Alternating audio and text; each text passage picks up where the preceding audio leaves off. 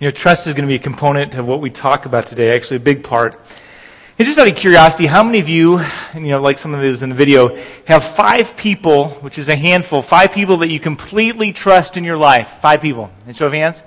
All right, let's to get more hands up. Four people. Three people. All right. Think of those three to five people in your life, and the question is this: Do you trust them to tell you hard things? Do you trust them to have your back? Maybe more so. If you trust them to tell you hard things or difficult truths, when's the last time they shared something like that with you?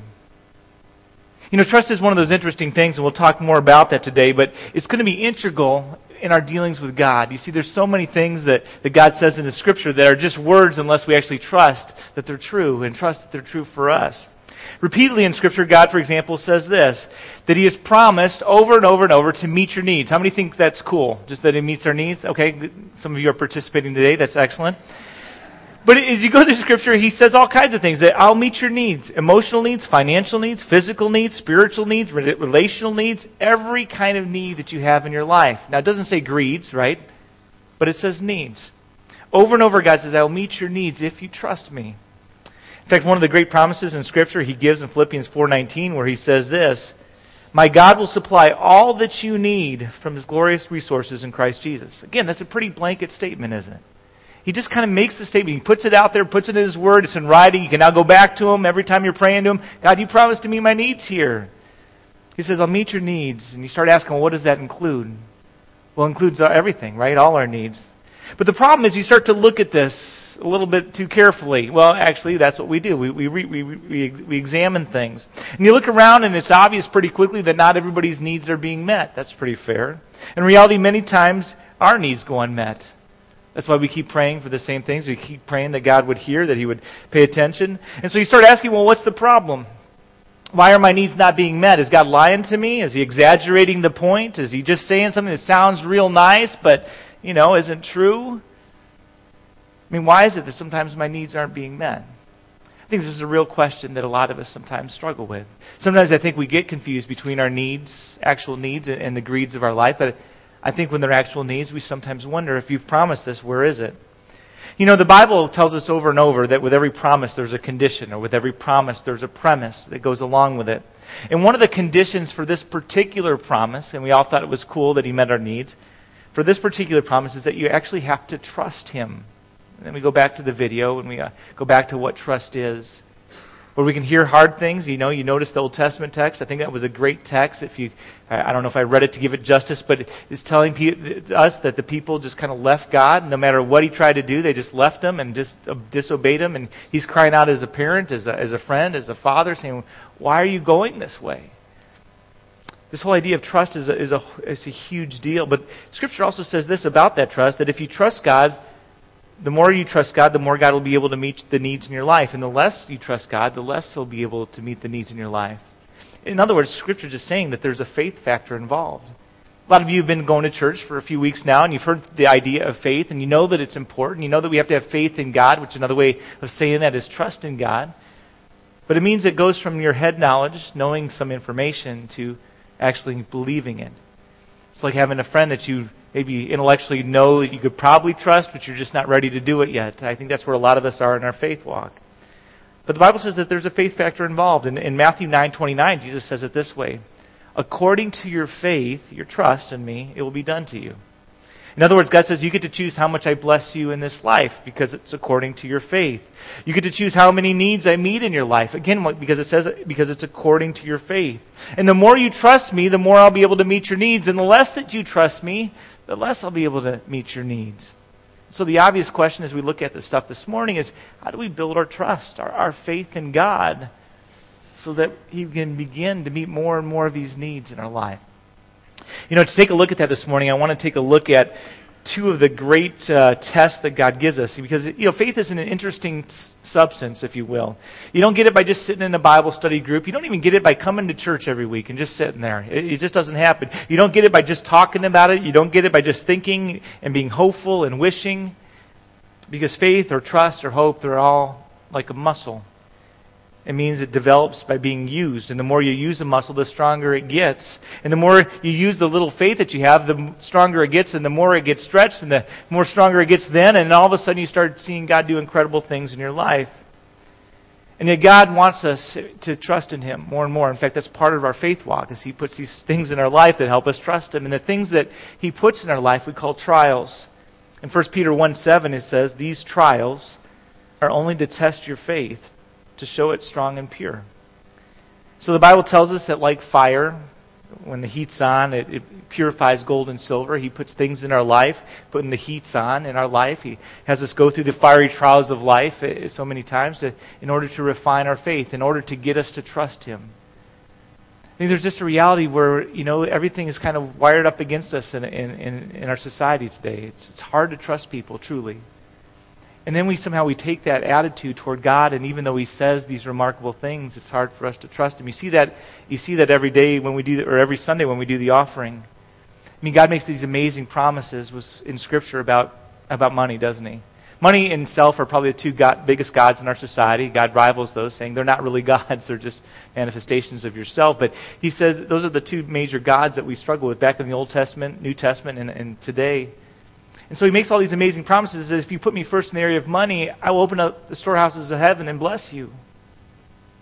And yet we go through our daily lives. Money is one of the major gods, the thing that makes the world go round. We get nervous about it. We get stressed about it. We get anxious about it. We try to control things because we don't want to bring in God. And, and it's no wonder we struggle. We don't ever put Him first in that area to receive the blessing that He talks about.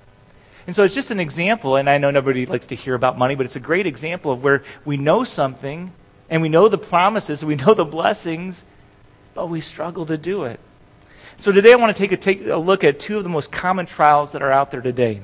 And so whether you're going through these right now or not, I promise you to go through them over and over and over again as you go through life. But when you go through them the next time, at least you can know, hey, God's allowing these things for me in order for me to have an opportunity to develop my faith, my trust in Him so that He can bless me more. And so we start asking, what are these two trials, or what are these two big things that he does? Well, the first one that he does is the pressure trial, or the pressure test. The pressure test asks the question, how will I handle stress? A lot of us just hearing that question say, well, I will handle it poorly, because that's what I keep doing. But the question really is this Will I depend upon myself when those stressful times come, or will I depend on God? Because I'll either turn to other things or I'll turn to God in the midst of stressful situations in my life. In Psalm 50, verse 15, the psalmist writes, I want you to trust me in your times of trouble, says God, so that I can rescue you and you can give me glory. God says, I, I want you to turn to me when the going gets tough. I, I want you to turn to me when you're in trouble. I don't want you to keep going to other things. Now, do we go to other things? Well, absolutely we do. In fact, God's usually number 9 or 10 on the list of things we try when we get under stress. For whatever reason, because we struggle at this trust thing, we try to solve all our problems by ourselves in order to not get God involved. We say, well, if we could just figure this all out, we'll do it. Let me give you some examples. Some people say when I get under stress, I know what I need. I just need one of those little pills. And so I go to my medicine cabinet and I get that little pill so that I won't be stressed. But no. They're addictive and they don't last. Somebody else says, I know what I'll do. Uh, I'm all tense and I'm all nervous and I'm all stressed out about the problem, so I'll call my friend and I'll complain about my problems. So you call your friend and you begin to complain about your problems on the phone and you complain about the stress in your life and you hang up after hours of conversing with your friend who's a good friend or they wouldn't spend that much time with you listening to you complain about life, but you're still under stress even after all that time with an incredible friend. I know what I'll do. I'll make some nachos, says somebody else. So you make nachos and you nuke them in the microwave and you start eating and it's a huge amount of a plate and you, you finish them all and your tummy's full and you're pretty excited about the fact that your tummy's full. But once you're done, the problem's still there and so is the stress. I know what I'll do. I'll go shopping because when the going gets tough, the tough go shopping, right? Or if you're a guy, I know what I'll do. I'll go and I'll watch a game, and sit down and watch a game on TV. Maybe I'll even watch two or three and just veg out for the whole day. Or maybe I'll work out or I'll do something. We all have our little stress relievers that we try. And along about the ninth or tenth thing, we think, well, none of this is working. Maybe I should pray. It's like the old story goes. The pastor said that to an elder, and he says, oh, no, has it come to that? You know, do we have to pray now? The reality is we all have these legitimate needs in our life that need to be met. The problem is, though, I think so often as we get in a hurry with God, He's not moving fast enough. If God doesn't instantly meet our needs, then we make up our own plans. We make up our own ideas of what needs to come next. And so we try to meet our needs by ourselves. We do this all the time. We short circuit God's will, God's plan, God's blessing in our life by going for the quick fix. But we do this literally all the time. We don't wait for God's will in our life very often. We have to move immediately. He didn't answer this afternoon, so I've got to make the decision tonight. You know, I've got to figure something out. In Jeremiah 2.13, the, the text that we read earlier, this was one of the lines. In verse 13 it says, My people have done two evils. They have turned away from me the spring of living water, and they've dug their own wells, which are broken wells that cannot hold water. So imagine this. You're walking in the Sahara Desert. It's getting hot. I mean, the sun's out. All you see is sand everywhere. You don't know what to do. You're not even sure exactly where you're going, but you're walking. And you're pretty sure if you don't get some water pretty quick, you're going to be done. There's no shade, your throat is parched, you're dying of thirst, your tongue is grown thick, and you think you're going to die. When all of a sudden you clear this last mound and you see this roadside sign like you see in Vegas, arrows pointing down, reading this word, this, this verbiage. God's free, unlimited, everlasting, fulfilling, living water. And you think that's pretty cool. And so what do you do? You walk right up to it, and then you, you kind of walk past it. And you go up to the guy standing there, and he says, Hey, is there a shovel here? Because there must be water. And you take the shovel and you start digging your own well. It's hard for us. Nobody would actually think you could possibly do that, but that's what we do with our problems so often. And even worse than this, we have the, the audacity that as we're digging our well, because we don't want to rely on God, we ask God to bless the well that we're digging. Have you ever done that? Absolutely, you have. You go out and you get in some relationship that you know is not God's will, you know is wrong, and you pray to God, God, bless this relationship. Or you go out and you spend money, or, and you buy things you don't need with money you don't have to impress people you don't like. And you get overextended with credit, you get deeply in debt, and you say, God, bless my finances. I made some bad decisions. I had this financial need, but who got yourself in that financial need? You did. You've turned a desire, at least you've tried to turn a desire into a need, but God didn't promise to bless your desires. He promised to bless your needs. You got overextended with things that you didn't need and then prayed, bless, bless the way I'm going. We do that all the time. We pursue a sin and then we get into some problems or we, we do something we know is not quite right. We say, God bless this because, you know, we want to be happy. We get in a hurry. We figure out our own plan to meet our needs and ask God to bless the plan because it seems more expedient.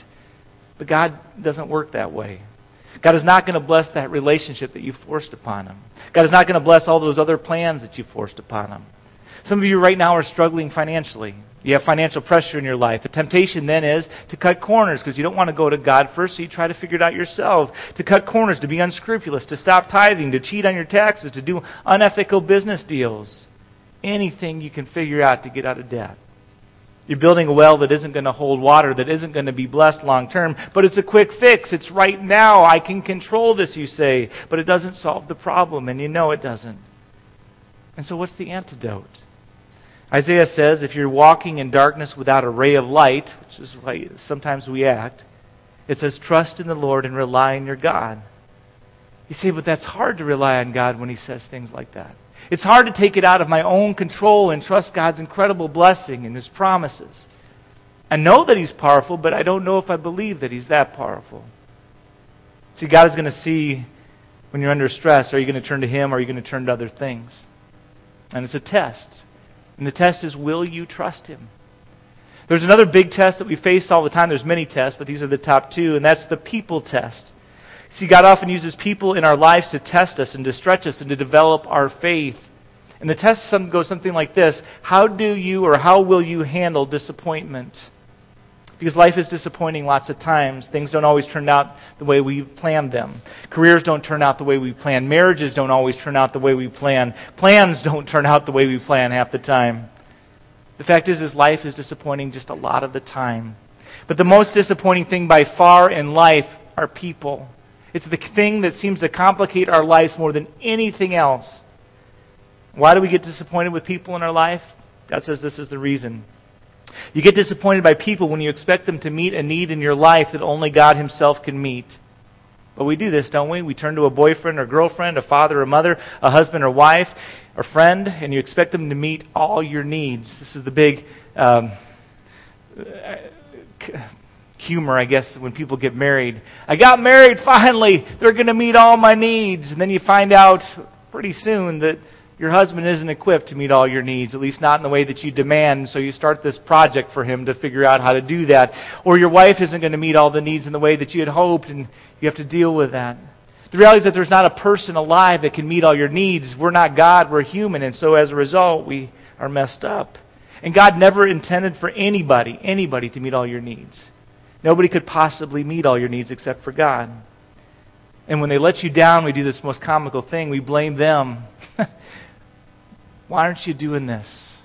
Why aren't you helping me over here? Why don't you care about my struggle right here? Why aren't you paying attention? Why? I mean, it's always somebody else. The reason we're miserable, the reason we're disappointed. It can never be us. So we set up these unrealistic demands on people in our life, these expectations that nobody could possibly fulfill, and then we blame them as if it's their fault. But this too is a test. So many people have thought in the past, if I could just get married, then I would be fulfilled and satisfied. Then we get married and we say, if only my husband or wife could change, right? Then all my problems would be solved.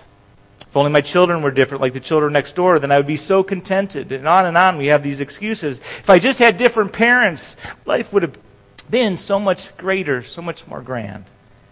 But your problem is not the people in your life. And the solution to your problem is not the people in your life. Let me just give you some examples. These are all things that we try to, to fill with people. The answer to your insecurity is not another person. The answer to your inferiority as a person is not another person. The answer to your worries and your fears is not another person. The answer to your depression and despair and discouragement is not another person. The answer to your sense of failure is not another person. The answer to the meaningless in your, meaninglessness in your life, to your lack of purpose, to the boredom in your life is not another person. God says there's only one thing that has ever been the answer to these struggles, and it's Him. But when we expect other people to be our Savior, we're just setting ourselves up to be disappointed. The Bible says this in Isaiah 2, verse 22 You should stop trusting in people to save you. Don't know why we do that. But he goes on, because people are only human. In other words, don't expect a person to be the answer to all your problems. It's not going to happen. And if you do that, you're just setting yourself up. I'm going to be disappointed. There's only one Savior, Jesus Christ. There's only one person in all of the world that can do that, and it's Him. So stop expecting anyone or anything else to be your Savior. In Jeremiah 17:7 it says, "Blessed are those who trust in the Lord and have made him, not other people, but him their hope and confidence." And then it says, "What happens if you do this?" Look at the promise in Isaiah 49 verse 23. "Anyone who trusts in me will not be disappointed." And so do you know why we're disappointed? Because we are trusting in other things besides God. It's just the reality of it, and I'm just saying it so that we can all put a finger on it. In fact, anytime you are disappointed, it's a warning light that you have trusted something else for your happiness besides God. It's a big red light that says your values have somehow been confused or, or misplaced, but it's a test. It's the people test. So, how are you going to handle the disappointments that come to you in this life? Are you going to just start griping and complaining and crying and grieving and worrying? That's what the people of Israel did. Or are you going to accept that God knows what's best in your life? We know that it's true. Will we trust that it's true? That God has a loving plan for your life. That He has purpose for your life. That God loves you. That He knows what you need more than you do. And maybe this final one, that He's ultimately still in control. And that even the disappointments in life have a positive purpose, whether we can see it or not, because God is still working all things for our good. Again, it comes back to this idea that it's a test. Are you going to trust God with the disappointments in your life or, or not? See, the Bible says again, anyone who trusts in me will not be disappointed. And that's a promise, right? And so when you depend on Christ, when you're under stress, and when you trust God's plan when you're disappointed, God says two things will always be true. I will meet all your needs if you trust me, and I will give you eternal rewards in heaven if you believe in me. And God says, I promise you with those two things, you will never, ever be disappointed. My encouragement today is hey, look, you know, Sunday morning is kind of like i am the cheerleader, and I'm sharing stuff with you that you already know. You know that God's amazing. You know that God loves you. You know that you're forgiven. And I get up here and I try to challenge you in different areas just to make you think and to process and to maybe take it more seriously. But one of our greatest weaknesses is trusting God's Word, believing in its truth, and letting it affect our life. My prayer this morning is that you would begin to let God do that. That you begin to let Him transform you from the inside out. And all God's people said, Amen.